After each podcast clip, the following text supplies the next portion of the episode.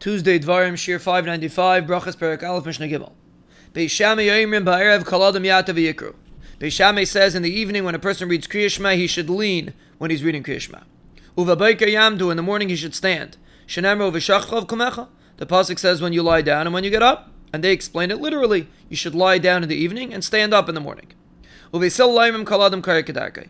Basil says every person can read Kriyashma however he wants. Shenamro V'lachtachav Aderech.